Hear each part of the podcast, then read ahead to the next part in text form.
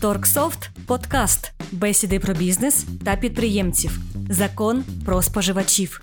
З вами спеціалісти з автоматизації Яна Рибас, Анна Приходько, Вікторія Пащенко та Наталя Корнецька. Всім привіт! Сьогодні у нас дуже важлива тема. Ми будемо говорити про захист прав споживачів, і, зокрема, про новий закон. Е, ну, Він, начебто, не новий, да, він вже був у нас, але е, виходить, вийшли вже ухвалені, скажімо так, е, оновлення важливі, е, які. Е, Стосуються да, і загалом продавців, і, зокрема, власників інтернет-магазинів, чого не було у попередньому законі. Тому про це цікаво поговорити. Там є багато різних змін. Е, і перше моє питання буде, знаєте, зірочкою, дівчата, вибачте, сьогодні якийсь такий настрій.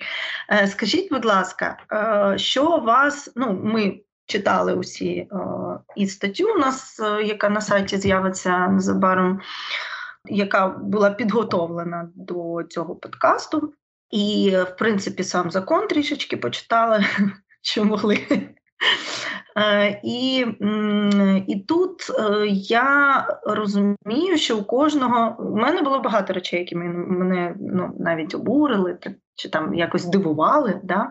І я знаю, що у всіх були якісь такі яскраві да, реакції на деякі моменти закону. Тож е, давайте почнемо з того, що вас найбільше або здивувало, або обурило, або, типу, збило там з пантелику, чому це так і не так у цьому законі. Ну, щоб ми розказали людям так наявно, да, в чому є якісь нюанси загалом по закону.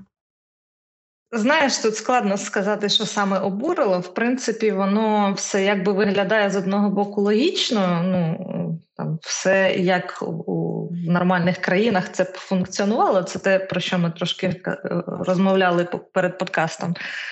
Так, але е, багато таких пунктів, які будуть е, інструментами маніпуляції. Угу. Ну, Ось з боку споживачів. Перше, що ну особисто мене напрягло, це оця концепція базова, що е, яка тут оголошена, що е, споживач, типу, завжди правий.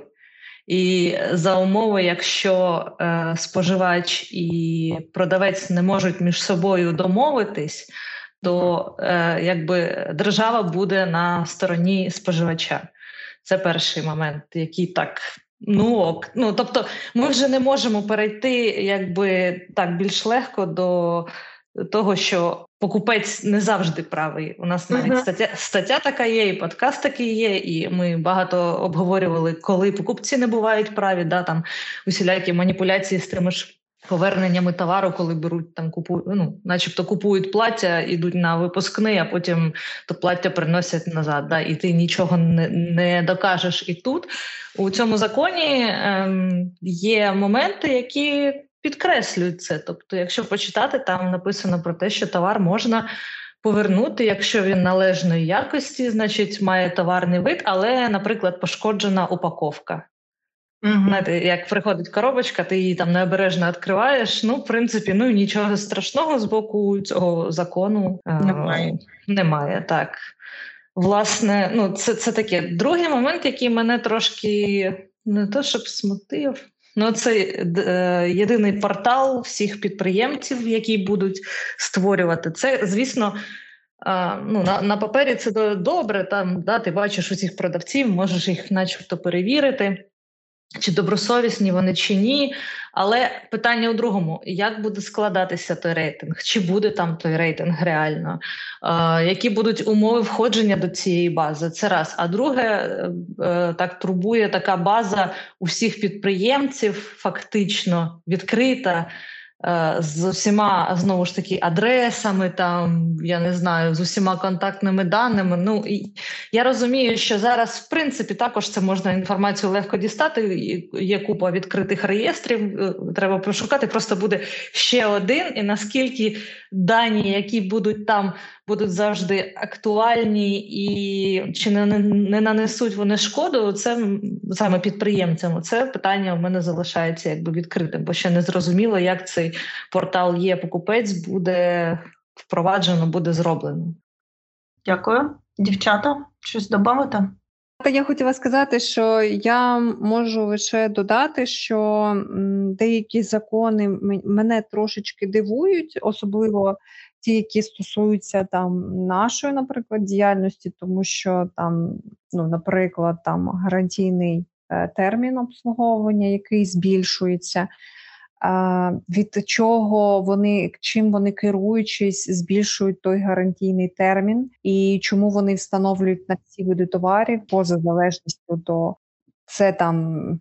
Я не знаю, бюджетний варіант, який там виробляється. Ну тобто є якісь е, фізичні властивості самого товару. Він може коштувати набагато дешевше для користувача, але і термін гарантійний, то, то той, який ми гарантуємо як компанія, ну не лише ми, а всі продавці е, техніки, будь-якої техніки, е, які вони зобов'язуються і 100% гарантують, що товар цей термін прослугує, е, на на якій підставі просто ну, якимось законом е, можна наплювати на технічні характеристики товару і взагалі просто описати якийсь загальний термін для усіх товарів, для усіх видів, е, для усіх, я не знаю.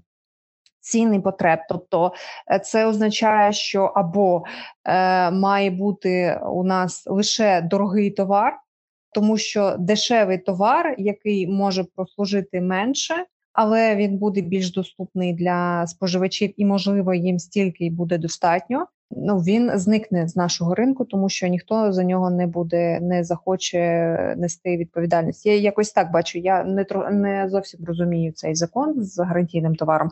Я поясню, там збільшені терміни гарантійних товарів, і як там писав, два роки на нову продукцію, в тому числі цифрову, один рік на вживані товари і 10 років на нерухомість. Це з нового закону такі будуть зміни по гарантійним строкам. Як на мене, трошечки, трошечки дуже не продумано і не дуже стосується реального життя. Дякую. Аня? Я навіть можу навести навести приклад. Тут гарантійний товар в нас є такий е, автомобіль, в нього гарантія один рік або 100 тисяч кілометрів пробігу. Тобто, що раніше наступить, то гарантія закінчиться. От як в такому разі що робити е, виробникам? Вони не будуть міняти. Чому два роки автоматично? Не знаю. Мені, Мене ще обурило в цьому законі, що на продавця кінцевого там переклали, ну як мені здалося, частину функції виробника. Тобто все продавець повинен вказувати, е, хоча е, частина маркування товару вона повинна бути надана виробником і на самому товарі. Тобто, це не продавець вже повинен е, надавати споживачу, а виробник, який виробляє товар. Це стосується пункту закону, де є перелік того, що ми потрібні, е, що продавець повинен е, мати дату, е, вказати дату виробництва, кінцевий термін, строк там споживання і так далі. Ще з точки зору безпечності, безпеки, скажімо uh-huh. так, підприємця це вказувати скільки, яка кількість товару в нього доступна. Е, навіщо така інформація, щоб щоб е, будь-який споживач чи будь-хто міг оцінити розміри складу підприємця, наскільки він великий? Тобто, якщо б там подивитися магазин, всі товари скласти, ми дізнаємося на, на коштів там товару. Навіщо ця інформація саме в такому вигляді? Багато питань, мало відповідей. Я вважаю, що він дуже загальний цей закон, і Можливо, він в подальшому буде опрацьований, доопрацьований, а це вони так на швидкоруч. Ні, ну там дрібні поправки були, вони зараз вносяться, я так розумію. Але тут фішка цього закону в чому там написано про це? Що якщо цей е, норма закону якби е, трактується неоднозначно між споживачем і продавцем, то тоді ця неоднозначність трактується на користь е, споживача. Тобто, якщо ви не можете поділити якийсь пункт закону, то в принципі ви програли як продавець. Ось і все, якщо ви не можете домовитись. Е, один е, ми там ще, я так розумію, пройдемося по пунктам, але один є е, важливий момент в цьому законі, який там прописано декілька разів, і який допоможе продавцям якби убезпечити себе, особливо ті, які продають якісь складні товари. Е, Багато, наприклад, ем, там продавців на розетці е, вони стикаються. Ті, хто продає led ленти для для підсвітки, да вони там на 12 вольт е, та їх втикають в 220. І власне вони горять, і продавець вимушений просто замінити через те, що користувач неправильно користується. Ось і цей закон дає малесеньку зачіпку, тобто коли ви продаєте складний товар, додайте, будь ласка, до нього оту вичерпну інструкцію, як цим товаром користуватися. Тобто, що там ці 12 вольт, або у кожного товару є свої нюанси. Да? Там Цей, наприклад, цемент не можна змішувати там з якимось кефіром, я не знаю, ну грубо кажучи, да? якісь такі абсурдні речі, які або не абсурдні, які трапляються в вашій практиці, опишіть їх усі, і при, при продажі товару обов'язково надавайте цей або листок, або якщо ви впевнені, що людина це прочитає, або у повідомленні. І тоді ви зможете довести, що ви проінформували клієнта, що саме так працює. Е, потрібно працювати з товаром, що саме так потрібно його використовувати і ніяк інакше. Якщо це буде зроблено, то е, виходячи з тих пунктів, які тут описані, можна е, довести е, свою якби правоту і не вертати товар, не вертати гроші, не обмінювати через те, що людина неправильно їм користується. Угу, Дякую, це слушно дуже було зауваження. Ань? Я хотіла запитати, От ми додаємо до товару там інструкцію, як там з американців сміються, що в них в них там такі дуже детальні інструкції, да, там да, туди да. несуйте голову. Але а, чи в такому випадку, якщо ми все в інструкції описали, закон буде на, на стороні виробника чи продавця? Як ми е, зможемо там довести, що він не втикнув цю лед-ленту в звичайну розетку 220? Мені цей момент цікаво. Момент експерти... Ми це все сказали, але хто ж хто ж читає цю інструкцію? Господи, я коли зламалась, тоді полізли читати. Ні, ну насправді, якщо ця інструкція є, вона є в публічному доступі, і ви її ще надаєте і наголошуєте, як необхідно використовувати ваш продукт, то це як мі- мінімум мінімізує, вибачте, за тавтологію, оці всі зіткнення. Адже насправді споживач теж хоче придбати товар і їм користуватись. Тобто у нього немає кінцевої цілі придбати товар і е, починати його якимось чином повертати. Ось тому тут варто собі підстрахуватися і обов'язково це прописати. І якщо виникнуть якісь спори, ви достаєте, ага, ми вам з товаром цей листок надавали. Ми ми вам обов'язково це проговорювали. Ось у нас ще на там на сайті чи на нашій сторінці всі ці е, норми прописані. Тому ну вибачте, якщо ви не читали, то це ж вже якби ваше як незнання законів не звільняє від відповідальності. В цьому плані теж має мало би працювати. Це було б логічно. Дякую, Ян. Я просто хотіла сказати, що ми стикалися особисто з тими клієнтами, які повертали товар ну, і вимагали виконання гарантійних зобов'язань. В принципі, це завжди відбувається легко, але а, були моменти, коли експертиза виявляла, що там то було недоліки в експлуатації зі сторони споживача, і ми це озвучували. І споживач це просто відклоняв. Тобто він вважав, що це не його е, була вина, що там щось трапилось там з цим обладнанням. що ну нехай там вкаже експертиза, що точно трапилося, наприклад, з тим обладнанням. Ну вони ж не відуни, вони не можуть сказати, ну там був е, щось згоріло, наприклад, там у принтері. Наприклад, Е, це може бути безліч факторів. Я не знаю від е, великої напруги. Там до якихось там умов, я не знаю, він там працював дуже довго, або він був там біля якихось там приводів. Ну не знаю, там безліч там вони написали декілька варіантів, що може трапитися. Е, що могло трапитися з цим принтером. І ось споживач був не згоден. Він сказав, що там написано тощо. Він е, точно знає, що не було такого, такого, такого. І він впевнений, що це проблема зі сторони нашого принтеру, не дивлячись на цю експертизу, ну, наприклад. І що ми маємо вирішувати це зобов'язання, і це трошки знаєте лякає, тому що ви, по-перше, всі причини не можете перелічити. І по-друге, є просто відверте, що ні, я вважаю, що там все було виконано правильно. Ну ми стикалися навіть таким, особливо це стосувалося обладнання, коли були блекаути, е, відключалася електроніка, вся, і якщо не було цих запобіжних засобів для того, щоб не було цього е, Е, напруги, то техніка, багато техніки просто летіла. І було таке, що в нас е, там споживач купив принтер, і він згорів у той же день, коли він його підключив, бо був блекаут. Це не є вина самого принтеру, не є вина виробника, не є вина там нашої компанії, наприклад, яка продала. Це вина ось цього саме стрибка напруги. Але споживач вважає інакше, що це і це я чесно кажучи, не знаю, як може суд вирішувати якісь технічні деталі, в яких е, він не розбирається. Навіть за участю сервісних центрів вони не кажуть якоїсь точної інформації, бо знову ж таки вони не відуни, вони просто окреслюють коло можливих проблем, що могло статися.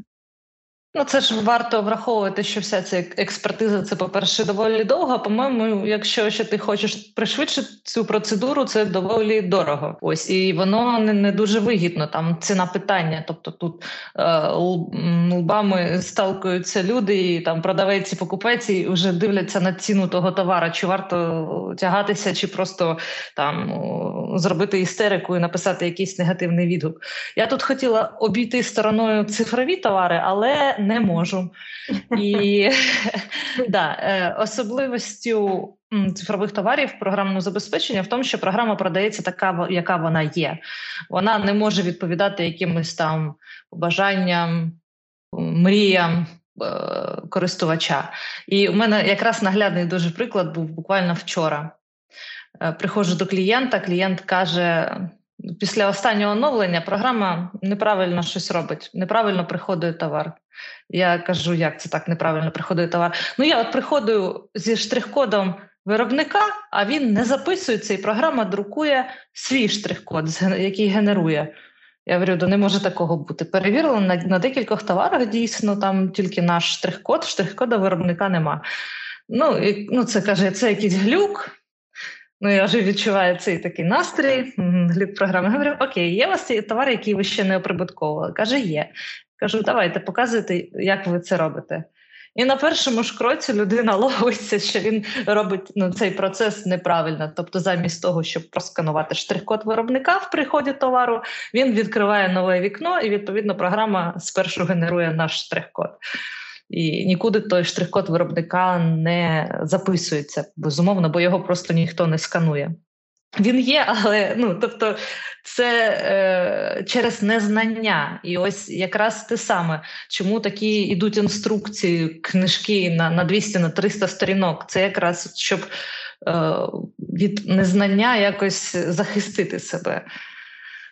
І е, тут Ну не знаю, як от в нашому випадку, да, у нас все описано або майже все описано, але є все одно з'являються якісь нюанси такі. Люди е, так е, е, цікаво можуть використовувати програму, що ти б ніколи в житті не подумав, що це взагалі можливо, так таким чином її використати, так її застосувати. Да? І те, що я наказала, це дійсно е, в жодні в жодні інструкції не влізе ніякі.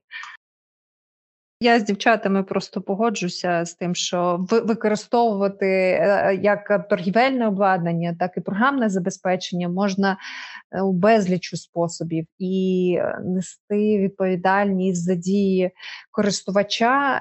Чи це ж ну знову ж таки, якщо ми говоримо про програмне забезпечення, воно не залежить само від себе або від е, тільки споживача е, користувача. Є ще компоненти інші, програмні, якісь які встановлені. Е, там я не знаю, є операційна система, яка також впливає, все впливає, все, що є, цей інформаційний цей простір, весь там впливає. Тому не знаю, на, на швидкість роботи, на якісь деталі, там де е, може там споживач, користувач вважати, що це е, щось там лагає сама система. Тобто безліч може бути інтерпретацій, які не можуть залежати від одного єдиного параметру. І сам користувач, не дивлячись на те, що там є, наприклад, відеоуроки, він виконує там якісь дії більш йому зручним способом, і цей спосіб не завжди є правильним але це виявляється дуже пізно, і там тоді вже там є якісь розбіжності у даних, наприклад, там, якщо е, клієнт там якісь дії м, у програмі пропускав щоб там не вносити якусь е, зайву інформацію, а потім ця зайва інформація вплинула на якісь цифри фінансові, які йому потрібно було побачити. Він вважає, що це помилка роботи системи. А потім при детальному розгляданні це вже з програмістами, з технічною підтримкою. Вони вже вдаються там до детективних методів. Вони м, дізнаються про те, що це було зумовлено тим, що діями користувача. Тобто це настільки важко і настільки багато е, варіантів, таких, що їх прописати реально просто неможливо. Я не розумію, як буде працювати цей закон взагалі. Е, Можливо, якби ми не були такі відповідальні, як компанія то можливо це б нас не турбувало. Але оскільки ми завжди відповідаємо за кожний наш крок, і ми знаємо сферу нашого нашої відповідальності, е, то коли ця сфера стає зовсім невідомою, то це трошки лякає. Ну, от якраз щодо інтеграції цих, е, про які ти казала, є в цьому законі пункт товари, які не підлягають обміну або поверненню. І ось там написано, що якщо товар був змішаний або нерозривно з'єднаний з іншими товарами і тому втратив свої початкові властивості, то його повернути не можна. На банальних прикладах це цемент. Щось мені він сьогодні зайшов цей цемент. Да, Тобто ти береш цемент, десь його змішуєш, він виявляється неналежної якості, як тобі здається, але ти його повернути не можеш, бо він вже перестав бути цементом, а став якоюсь сумішю. В принципі, тут та сама ситуація виходить і у нас, бо у нас дуже багато інтеграцій усіляких там з тим же там РРО від податкової, да, з тими ж е, турбо-СМС, масові розсилки. І у них вони можуть на своїй стороні щось змінити про це все діло не попередити, і от наш е, якби. Первинний продукт, який ми продавали, да, він за рахунок того, що там щось вплинуло, він змінився. Він вже став, він став, по-перше, нерозривним з е, цієї інтеграції. а По-друге, він змінився, і ну, власне, ми не можемо на це ніяким чином вплинути. Ну ладно, то все якби лірика. Да? Буде ще дуже багато питань і до до цього всього. Тут далі давай, може, Наташ, підемо по цікаві нюанси про знижки є е, в цьому законі. Дивіться, ми тут вже насправді розкрили якісь основні подводні камені. Тобто це вже є привід дуже дуже прискіпливо, знаєте, і уважно почитати Е, цей закон, е, щоб зрозуміти підприємцю, да, які є нюанси. Але все ж таки пропоную трішечки по пунктах проговорити, е, які є нюанси ну, стосовно там того ж гарантійного повернення товару, наприклад, те, що буде. Дійсно цікаво для наших підприємців. Давайте почнемо з ключових нюансів, і, взагалі, онлайн-магазинів та як це регулюється, буде регулюватися там онлайн-продажів. В принципі, е, термін онлайн-продажів да, і інтернет-торгівлі з'явився якраз у цій редакції закону. Раніше як такового е, терміну не було, і там в законі вони чомусь називають все це діло маркетплейсами, тобто цей сайт ну, власне, все, що продає, все, що несе якусь е, інформацію про товари або послуги, або послуги підписки, інформаційні, змі і так далі. Це такий перший момент. Щодо соціальних мереж ще не визначились, бо там ж теж іде величезна торгівля, тобто, фактично. Ті підприємці, які продають в інстаграм і не мають власних інтернет-магазинів, то вони взагалі ніякої відповідальності не несуть, бо вони як з'явились, так і зникли. Тобто цей момент ще не врегульований і не зрозуміло, як буде все це діло, і насправді все опирається в те, що для контролю за такими дрібними продавцями потрібно розширювати штат Держспоживслужби, там збільшувати фінансування цієї е, організації. Власне, в це все впирається. Тобто будуть е, передивлятися до тих підприємців, які вже більш-менш стали на ноги, да, і можуть продавати на своєму інтернет-магазині або на маркетплейсах, е, ось які є публічними. Да, Я вже не кажу про офлайн-магазини. Це такі, мабуть, основні моменти, які новенькі. Потім про гарантію ми проговорили. Проговорили доволі так проговорили весь той біль, тобто незрозуміло, як буде врегульована ситуація, коли е, товар на товар ти не можеш встановити два роки гарантії, просто тому що його е, ресурс, як і у автомобіля, моторесурс, та, він не предназначений для того, щоб відпрацювати там два роки, наприклад, на виробництві, да, там шаленою інтенсивністю або швидкістю. Тобто, це вже інший рівень тоді обладнання, інші ціни, інша відповідальність інші ризики для підприємця. Тобто, це все ну воно звісно якось врегулюється, але вірогідніше за все призведе.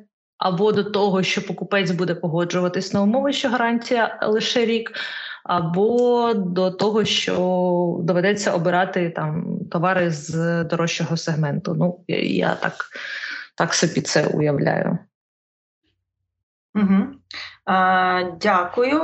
Перше, що хотілося б зазначити, ось я читаю, що е, документ не дає тлумачення, чи вважаються соціальні мережі маркетплейсами. Тобто я так зрозуміла, що щодо маркетплейсів е, інформації щодо, вибачте, е, соціальних мереж інформації немає наразі. Чи щось все ж таки є в законі прописано? Да, немає. Я ж тільки що про це якраз і переговорила, що нічого це ніяким чином не поки не впорядковано. Угу. Поки ні. ні. Взагалі. Тобто, угу. Ну, поки да. Просто це да, хотіла уточнити, щоб ну тобто, взагалі, соціальні мережі це е, не регулюється ніяк наразі. Тобто, все, що там продається, це незаконно. Ну, я... Не то, що незаконно, просто е, там далі, якби цей закон е, про справ споживачів він і розгортає це все, тобто е, цю всю ідею.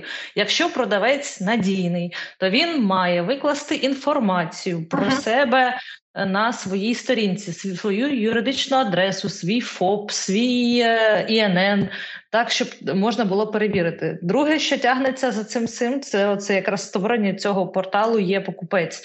Тобто, якщо покупець хоче щось купити, він заходить на цей портал і дивиться, є є цей підприємець е, на цьому сайті чи ні. Якщо немає, отже, е, мабуть, не варто типу ризикувати. Mm-hmm. Десь я читала, що підприємці мають проявити ініціативу і самостійно податися. Ну, коли це все запрацює, податися для реєстрації на цей портал, його там перевірять і все таке. Mm-hmm.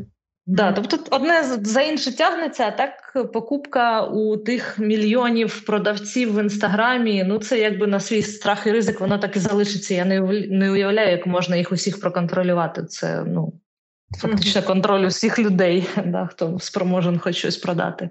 Ну, це типу більше я так зрозуміла про довіру, да, і про те, що ну, якщо ти хочеш там до себе викликати довіру, тоді там якось себе і, позиціонуй. І, І про уважність покупців. Тобто тут е, ти ні до кого не пред'явиш претензію, якщо ти фактично купив незрозуміло у кого ці, ці, цієї організації немає ніяких кінців і контактів, його немає на цьому порталі. Ну, скоріше за все, за логікою має бути так. Добре, а, окей, дякую. Зараз прояснилося трішки про повернення товару. Чи є щось нове в законі, що там раніше не було ну, про, про, прописано? Да? Є там такий, не те, що воно нове, воно і було, але він так противно написаний цей пункт. Такий, типа, значить, покупець має право обміняти товар на такий самий або подібний, і причин для цього може бути безліч. Він там не підійшов за формою, розміром, кольором, і там ще безліч причин, які ну просто не ти там сьогодні прокинувся в одному настрої, прийшов, купив, прийшов додому, щось розподобалось і повертаєш назад. Ну, Люди дійсно різні бувають, але ну, це якби. Нового особливо, мабуть, нічого.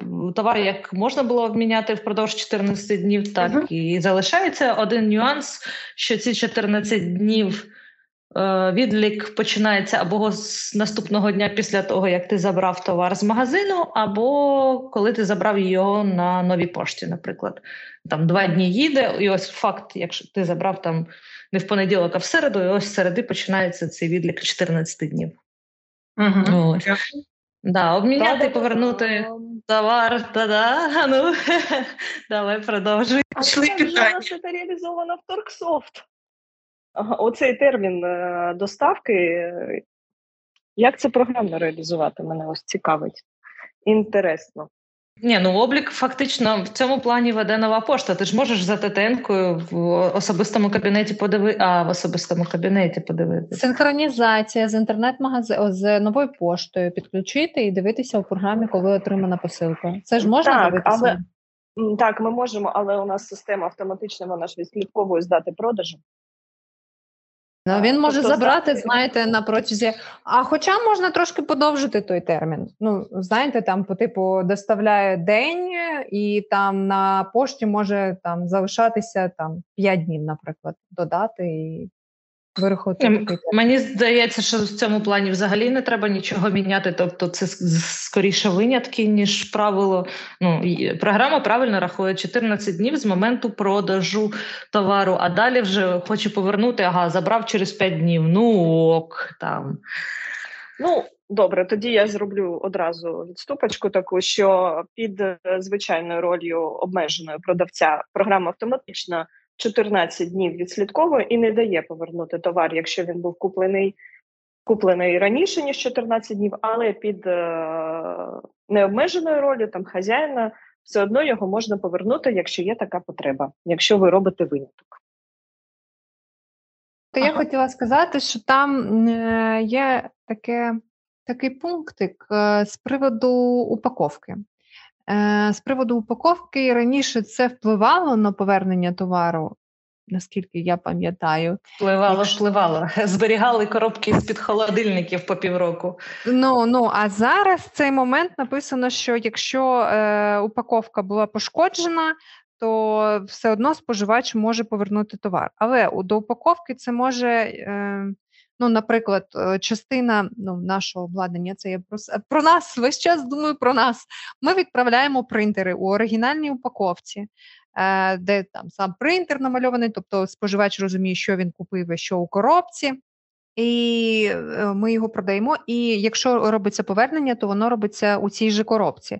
Якщо воно буде, ну його не буде, то буде відправлятися якийсь принтер, тобто його окремо необхідно буде упаковувати. І це ж знову ж таки не не оригінальна коробка. Якщо споживач до цього купував, він також не зможе зрозуміти, звідки ну що що це, чому це у е, ор, ну, як оригінальний, ми там співпрацюємо з постачальниками, чому ми відправляємо там, ну як у пакетах, оті принтери. Ну я я трошки цю схему не можу розуміти, тому що це йде в ущерб да, у збиток, да. У збиток до самого підприємця це раз. І по-друге, це збиток репутаційний, тому що звідки ми можемо взяти оригінальні упаковки, щоб е, той, хто купить знову ж таки цей товар, тому що він може бути повернений не тому, що він там з якихось технічних вимог не підходить, а тому, що ну зранку зрозумів, що хочу інший.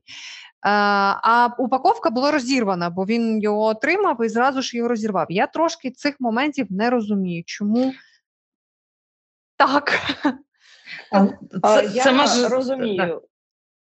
Я розумію, чому так додали, тому що з точки зору споживача, тому що багато є товарів, які ми не можемо оглянути ну там всередині, подивитися, вони запаковані плюс запаковані деякі дуже там щільно, тобто там якісь нюанси є, що потягнути десь порветься. Вони для таких е, випадків е, передбачений цей закон, що щоб дістати, подивитись, все, все одно буде упаковка пошкоджена в більшості випадків. Але з точки зору підприємців мені теж обурює, а як, а що мені робити з цим пошкодженим товаром? Знижку чи що? Як? Не знаю. Ну, це якраз цей момент, що обміняти або повернути товар можна, якщо він не був використаний і має збережений товарний вигляд. Тобто, це частина, ця упаковка є частиною того якраз товарного вигляду, де є там унікальні серійний номер, часто там артикул, модель. Це уявіть собі, да, ви купляєте там MacBook, там розкриваєте, роздираєте ту упаковку, потім подивилися на нього. Ой, ні, а я хотів білий. І все, типу, мені не підходить. Ні, Це все має бути безумовно якимось чином врегульовано, і також додатково обов'язково. Чому нам в магазинах кожного разу е, наголошують: зберігайте коробку, зберігайте там, повернути можна, якщо тільки отак. Мені, до речі, цікаво на розетці, от, зокрема, там розкрив лайфхак, там значні знижки за пошкодження упаковку на товари. Там, якщо там знати, як шукати, можна там, наприклад, там пральну машинку купити зі знижкою там півтори тисячі гривень тільки за те, що порушена була упаковка. І як тепер вони не будуть робити знижки, і що буде з такими товарами? Тобто раніше ось нетоварний вигляд упаковки він наводив на думку, що товар вже комусь продавали, і магазин був вимушений робити знижку. Так, я про це й кажу, що, ну, наприклад, ви купляєте у супермаркеті, ну, в супермаркеті електроніки фен.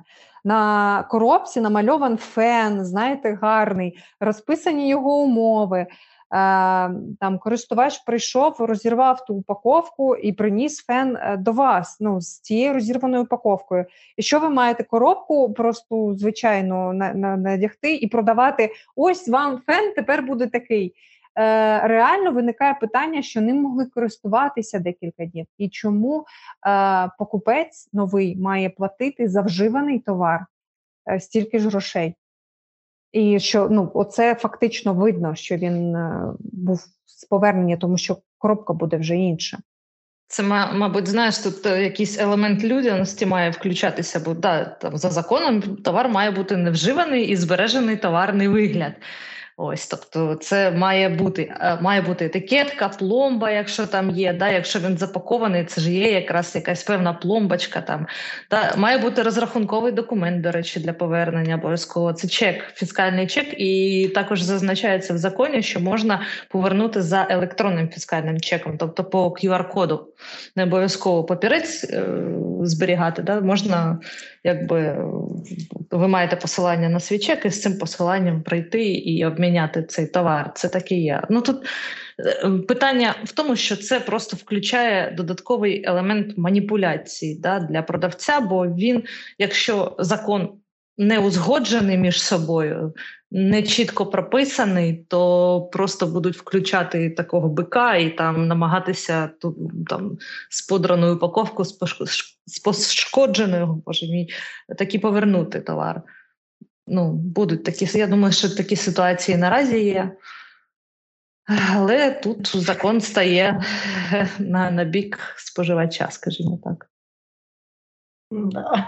Багато хочеться тут поганого сказати, але давайте не будемо. Просто приймемо як факт, е, що це буде відбуватися, і якось цим треба. Ні, ну дивіться, тут же так, що також важливо читати цей закон. Що е, да, якщо під час розпакування товару упаковку пошкоджено, це не позбавляє покупця права обміняти той товар. А, Але якщо ці пошкодження не впливають на зовнішній вигляд товару, його ціну, комплектність, та-та-та, ну це в принципі, як в ситуації з феном чи макбуком, це впливає на зовнішній вигляд товару, напряму впливає. Тобто тут привід для дискусії в магазині. Я вже бачу, як вони починають судитися через упаковку. Це буде реально дуже дуже смішно. А, Але це впливає. Це реально буде впливати на ціну товару. Дякую. А щодо товарів, які не підлягають обміну, чи є якісь специфічні зміни, а чи все залишилося в принципі як було? Плюс-мінус як було так і залишилось, в принципі. Ну, той перелік, що був товарів, що не підлягають обміну, він такий і залишився. Ці всі розчоски, там щітки, гігієнічні товари. Потім не можна повернути товар, який замовлений спеціально е, під споживача, меблі там на замовлення або ще якісь там такі речі. Ось Угу. Якщо там товари цифрового місту, якщо вже почалось якесь використання його, і споживач заздалегідь погодився на те, що він буде його використовувати, то це теж не повертається. Тобто з програмою обліку, і у нас так само написано, що якщо ви вже оплатили, тобто ви погоджуєтесь з договором оферти і вже ваша програма стає вашою, ви від неї відмовитися якби не можете, бо ви її маєте змогу користуватись нею безкоштовно протягом 30 днів до покупки ключа за допомогою демо-версії, щоб не було цих там туди-сюди там відправки грошей в такому плані. Тобто, це також є і для тих, хто буде слухати подкасти. Продає також програмні продукти, або це або там змі, підписки, наші якісь ці. Тобто, в принципі, ви в цьому плані трошки захищені, не завжди вийде повернути гроші за цифровий товар. Добре, тоді давайте перейдемо до вимог до позначення ціни е, про знижки та розпродажі. Є якісь е, реальні зміни, да, які там відбулися, ну щось додалося, да, і варто про це проговорити. Ця частина закону мені подобається.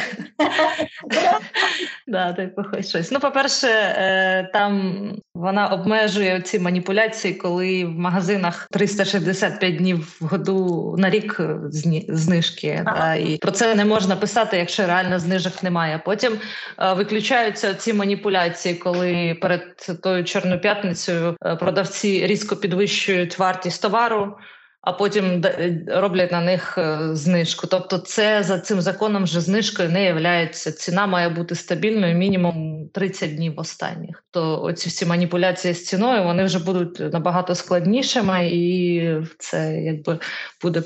Працювати проти нечесних продавців. Ось е, що ще, що ще, що ще?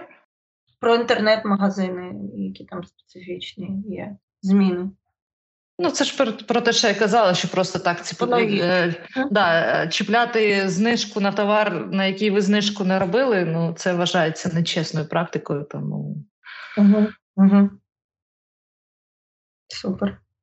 Окей. Ще важливий ага. момент це те, що е, акції вважається те, та е, подія, яка має обмежений термін дії, це в принципі є основне визначення акції або спеціальної пропозиції. Обов'язково має бути е, дата початку і дата закінчення цієї пропозиції.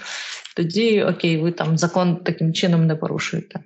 Я хотіла запитати Вік, можливо, ти мені трошечки поясниш, бо я подивилася нашу інформацію про те, що розпродажі в нас е, ну зараз за цим законом е, має, якщо оголошується розпродаж, то він має бути на всі залишки чи на окрему партію товарів. Тобто це якось буде контролюватися, чи це просто не знаю для. Гарного слівця так написали у законі. Просто реально, як вони це будуть продивлятися, і що це значить.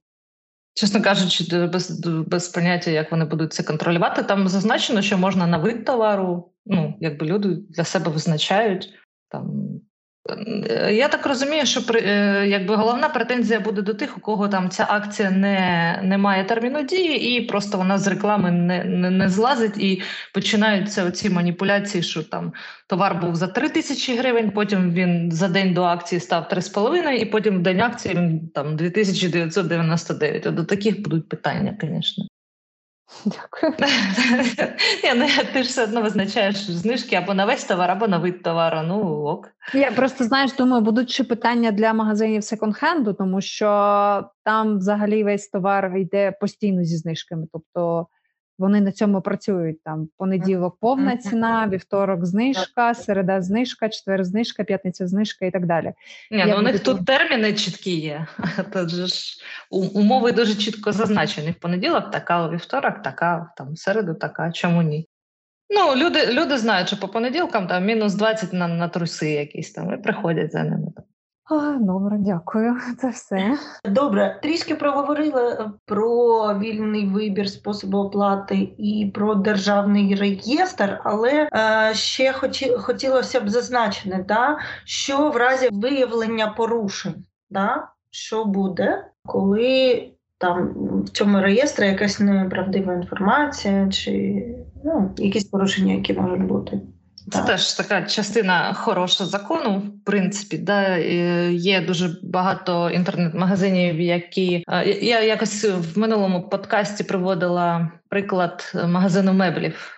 Тобто вони на е, зробили багато сторінок, багато сайтів клонів, виставили туди туди е, продукцію, яка у них на складі не існує. Це фотографії там з китайських сайтів, з Пінтересту. Тобто вони теоретично можуть зробити такі меблі.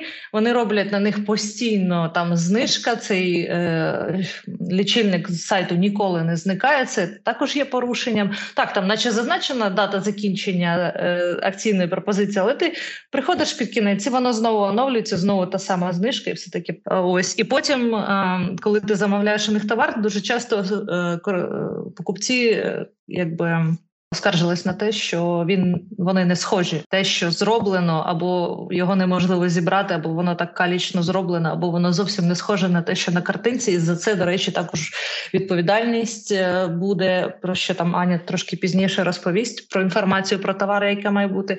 Так, от, якщо фото, фотографія да не співпадає з реальністю, то за це вона і була раніше відповідальність, і є відповідальність наразі, особливо це зараз підкреслюю підкреслюється. Отже, буде цей реєстр. Є покупець. Я так е, розумію, що вони будуть перевіряти інформацію про місце перебування підприємця, е, як називається цей ФОП або компанія, або товка там якась, який контактний номер телефону реальний має бути, адреса сайту, якщо сайт є. Ну такі всі опорні точки, що ви точно можете звернутися до цього покупця. І якщо Цієї інформації немає, або продавець її не надає, і я так розумію, що будуть іти від скарг е, покупців, то Держспоживслужба зможе заблокувати такі веб-сторінки, які якби не відповідають вимогам цього закону. Угу. Супер, дякую. Е, ну окей, е, ми вже зачепили, да, е, що має міститися в інформації про товари. Давайте коротенько зазначимо, ну, що саме це перше. І друге, чи можна, ну це вже дані питання, да, чи можна необхідну інформацію про товар розмістити в Worksoft для синхронізації з інтернет-магазином, і як це зробити? Ну тут в законі зазначається, що ми що продавець має вказувати назву продукції, найменування, відтворення знака для продукції, яким вона реалізується. Я, чесно кажучи, не дуже розумію, про що мова. Може, ви мені підкажете. Дані про основні споживчі властивості товару ти, чи його характеристику. Ну, це в залежності від е, виду чи категорії товару, це там колір, матеріал, е, габаритні розміри, якісь там будь-які інші характеристики, які там для різних товарів різні. Кількість продукції заявленої до продажі. Тут я не зовсім згодна і не розумію, чому в нас така норма закону з'явилася, чому ми повинні вказати, скільки ми товару маємо на складі того чи іншого. На мою особисту думку, повинно бути вказано в наявності чи не в наявності, хоча б цей товар. Там розетка ще йде по принципу, вказує е, мало його залишилося, чи достатньої кількості, чи там скоріше купуйте, бо вже мало. Так, що ще? Ціна продукції та її спосіб розрахунку, який надається у разі, коли на момент постачання неможливо встановити кінцеву вартість товару. Ну, зазвичай ціна товару повинна бути вказана, причому продаж в Україні ведеться тільки в національній валюті, будь-яка інша валюта е, не, це може, не може використовувати. Може, це про, про ваговий товар, про там об'єми цю ні? Тобто ми можемо в принципі вказувати це ціна за штуку, чи це ціна там за якийсь об'єм. Можливо, цей про це йдеться мова. Чи це там про плитку, ціна за квадратний метр, вона там на метри продається. Ну, а, да. Можливо. Так, ціна за якусь одиницю продажу, скажімо так. А що ще? Особливі умови зберігання, використання чи транспортування повинні як це вказувати. Ми можемо це вказати в це, звісно, не проблема. Як це вплине на вибір кінцевого споживача, я не знаю. Ну, ми можемо це вказати. Це, звісно, доступна інформація. Якщо її виробник нам надає, і ми її знаємо. Це без проблем. Гарантійні умови та зобов'язання. Це термін гарантії, і на що вона там, я так розумію, короткій якійсь формі, на що вона розповсюджується, ця гарантія. Найменування, місце перебування, контактний номер телефону виробника і реалізаторів. Це не для кожного товару, це для сайту, для магазину, для сторінки магазину на майк на маркетплейсі повинно бути вказано, і це правильно, тому що Зараз е, існує така практика, що ми не знаємо, хто нам буде відправляти товар, навіть звідки буде відправлятися він, поки ми не зв'яжемося з адміністратором магазину чи не зробимо замовлення. Дата виготовлення продукції та строк придатності. Ця інформація вона актуальна для кожної одиниці товару і не може вказуватися як загальна характеристика для всього об'єму товару, який в нас є доступний для продажу. Тому це стосується, мені здається, більш до, до маркування виробником е, кожної одиниці товару, і це регулюється. Не знаю, можливо, якимось іншим ще законом, але це не стосується інформації, яка повинна бути подана там в інтернет-магазині стосовно е, всього об'єму продаваємої там продукції за там, кожної одиниці. Що ще? Ну да, ти ж в принципі на на кожен чайник да, в тебе декілька партій приходить там. Е, ті, так, ті, так, да, Це не ну, якби нереально, ну це такий облік Якщо дуже складний. Якщо це продовольчі товари, там не знаю, ковбаси, там все можна продавати через інтернет. Ми ж не будемо кожної палки, там всі всі строки придатності, коли виробили, коли закінчується термін. Ми не можемо це все вказати. І а ну ну це до речі, як і тут часто згадувалось в цьому законі, що потрібно попередити споживача про нюанси споживання товару. І до прикладу, це служба заказ UA, коли ти замовляєш продукти, і там їх співробітники збирають тобі твоє замовлення. Вони так там, наприклад, сир, там срок придатності до там ще три дні, або м'ясо, строк придатності ще два дні. Будете брати чи не будете там, чи на щось інше міняти. Тому якщо у вас теж такі товари, то якби попереджайте, коли строк придатності закінчується. Ну так, але ось я я зачитую те, що продавець повинен розміщувати на своїх онлайн-ресурсах. Я не зовсім розумію, як він цю інформацію повинен розмістити, тому що це можливо дізнатися вже коли тобі там збирають це, це замовлення чи відгружають вже замовлення. Ця інформація вона про кожну одиницю товара. Ні, дивись, тут не, стільки про онлайн ресурси, це в принципі, тобто це право споживача на інформацію про продукцію, це те, що має бути на упакуванні. Ну, І Да, да. В інтернет-магазині да, то то надмірне, просто воно буде скоріше за все завжди не не збігатися з тим, що реально відправляють є на складі.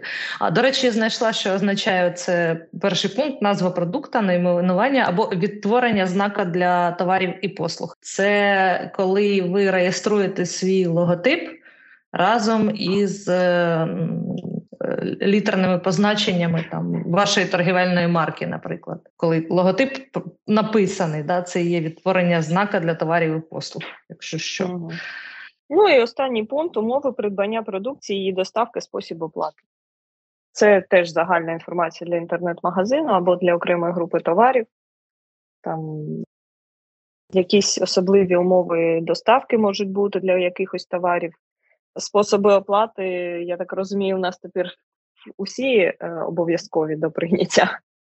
Е, чи банківський термінал, чи е, якщо там передплата береться, теж е, повинно бути вказано. Обов'язково, не обов'язково. А до речі, як воно регулюється законом? Хтось знає? Що саме? Якщо ми не продаємо без передплати, наприклад.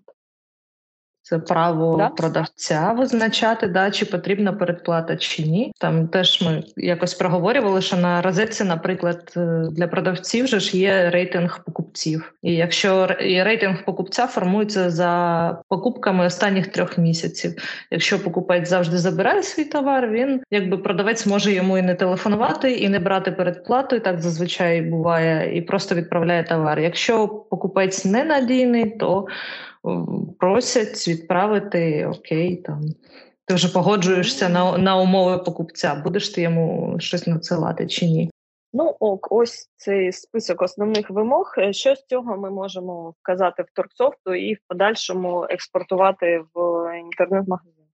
А ми можемо все це вказати і все експортувати е, в, скажімо так, базову картку товара в торксофті е, включений не такий великий перелік е, характеристик товару, як потрібен для всіх груп товару, скажімо так. Там є назва товара, категорія або вид товару, виробник, країна-виробник це одне поле, воно комбіновано. Матеріал, колір, е, габаритні розміри, кількість в пакуванні, сезон, що ще, артикул, штрих-код, е, аналоги, до речі також є сертифікати. Ми вказуємо в картці товару. Ми вказуємо, що сертифікати відповідності, сертифікати якості. Ми можемо вказати. До речі, в законі є щось про них. Ну так спеціально не зустрічала, не попадалось мені, що сертифікати. Так, а в Торксофт е, можливо вказати сертифікати відповідності, які в нас є на товар, і строк закінчення їх дії. Тобто, якщо нам потрібно їх буде знайти. Ця інформація в Торсофт є і може бути швидко продемонстрована покупцю. Також в Торсофт доступні так звані динамічні характеристики. Це характеристики, які можуть бути налаштовані під будь-які потреби користувача. Е, ми можемо додавати будь-які поля, будь-який тип полів, в залежності від того, яка категорія товару. Потребує яких характеристик. Наприклад, е, ми маємо магазин, наприклад, лампочок. Для лампочок нам потрібно вказати тип цоколя, потужність, е, форму, можливо, там куля чи свічка, чи ще щось. Це такі специфічні, до речі, характеристики. Ми можемо створити три динамічні характеристики з назвами відповідними і вказувати в них е- потрібну інформацію, яка буде експортуватися. Якщо в цьому ж магазині ми торгуємо люстрами, е, то там повин, ми повинні вказати е, стиль, наприклад, там модерн, хай-тек і, і так далі. Це буде вже е, текстове поле, яке ми заповнюємо, або щоб е, ті, хто приходить товар. Не помилялися в написанні цього стилю, там в виборі це може бути не текстове, а вибір з переліку. Потім що кількість е, ріжків на люстрі, який тип лампочки потрібен, Тобто, ось ці три характеристики для категорії люстри ми можемо створити і вказувати для люстр.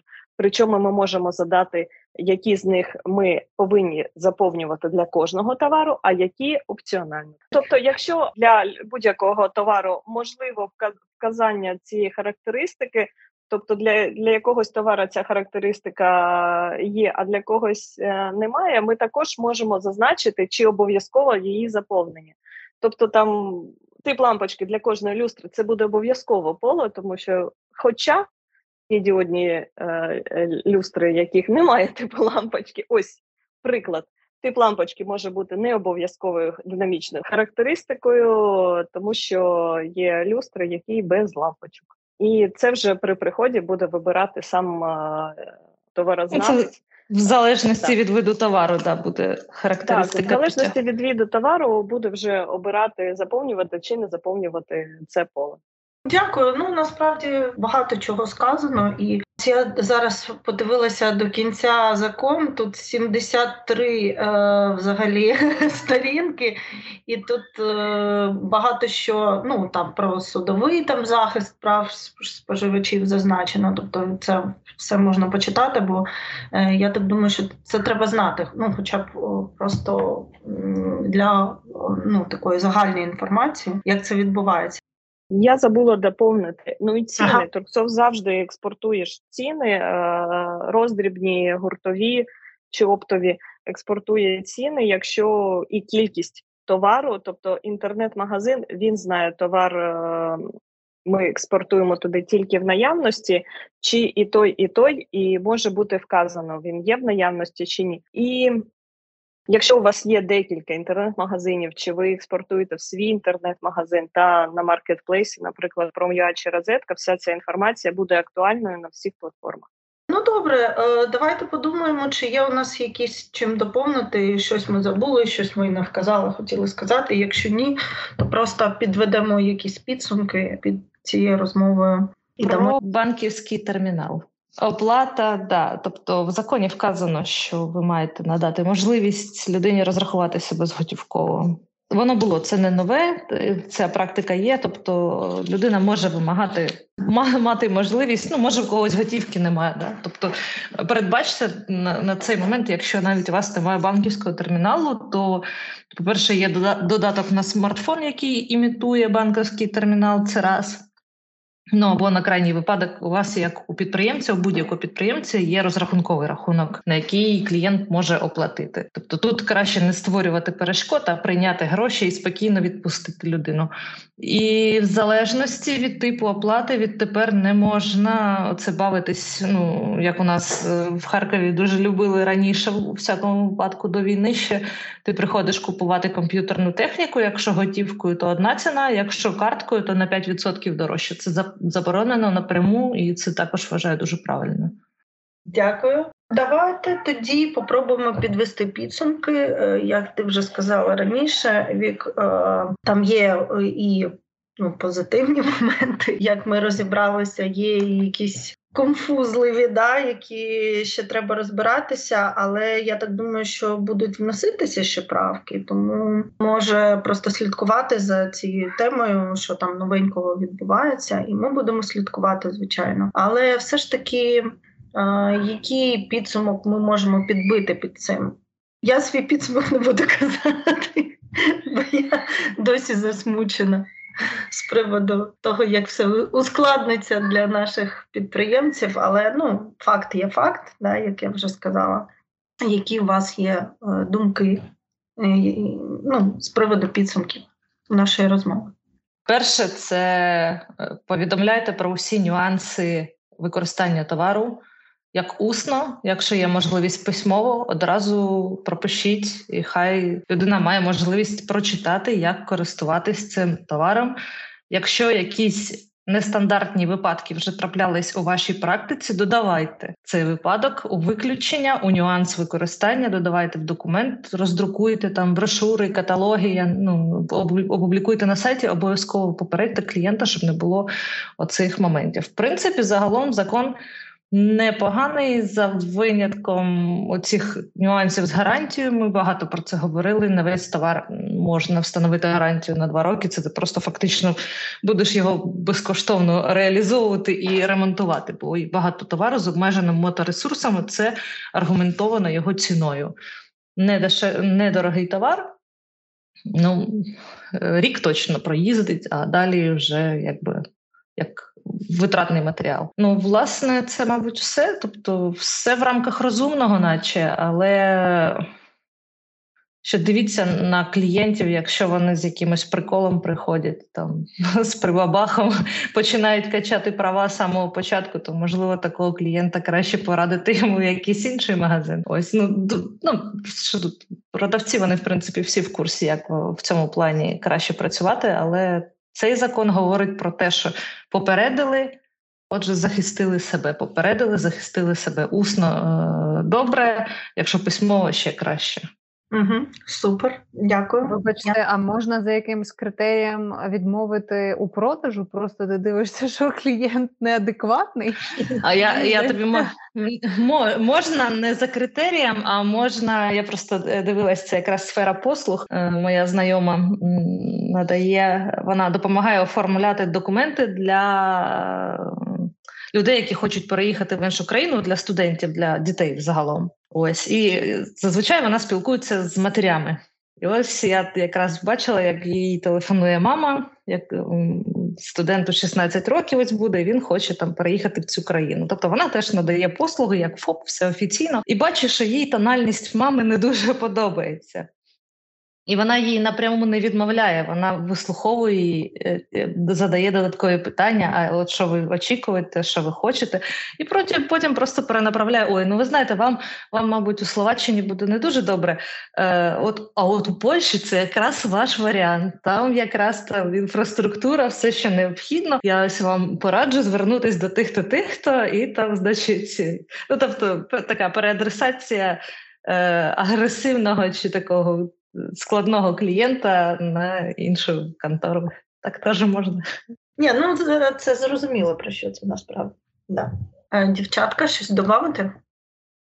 Я до, додаю, додам трошки позитиву. Мені дуже сподобалося, що там все ж таки ще ці закони вони будуть дороблятися, і я сподіваюся, що вони будуть дороблятися з оглядом на потреби бізнесу, тому що б не хотілося у такий важкий час ставити бізнес, навіть якщо ми їдемо до Євросоюзу, ставити якісь тяжкі умови і е, палки в колеса, тому що і так у суспільстві буде певна напруженість, і коли у бізнеса не буде жодних прав, це не полегшить його роботу. Тому я сподіваюся, що ці правки вони будуть внесені з оглядом на бізнес, і що тоді законопроекти там з тим же гарантійним обліком, або там це з упаковкою там з поверненням По, так, повернення, да. Так, так, що вони будуть дороблені до того виду, який буде прийнятний для обох сторін. Угу. Дуже дякую. Ань, щось додаш? Зі всім погоджуюся. Я зі всім згодна, так. Ну добре, тоді я всім вдячна. Сьогодні дуже цікава тема. Насправді була. Ми мені здається, розкрили дуже багато аспектів і корисного для наших підприємців, що ми намагаємося робити кожного разу в наших подкастах. Е, дуже дякуємо, що дослухали до кінця. Бажаємо всім вдалого бізнесу і прощаємося до наступних разів. Па-па!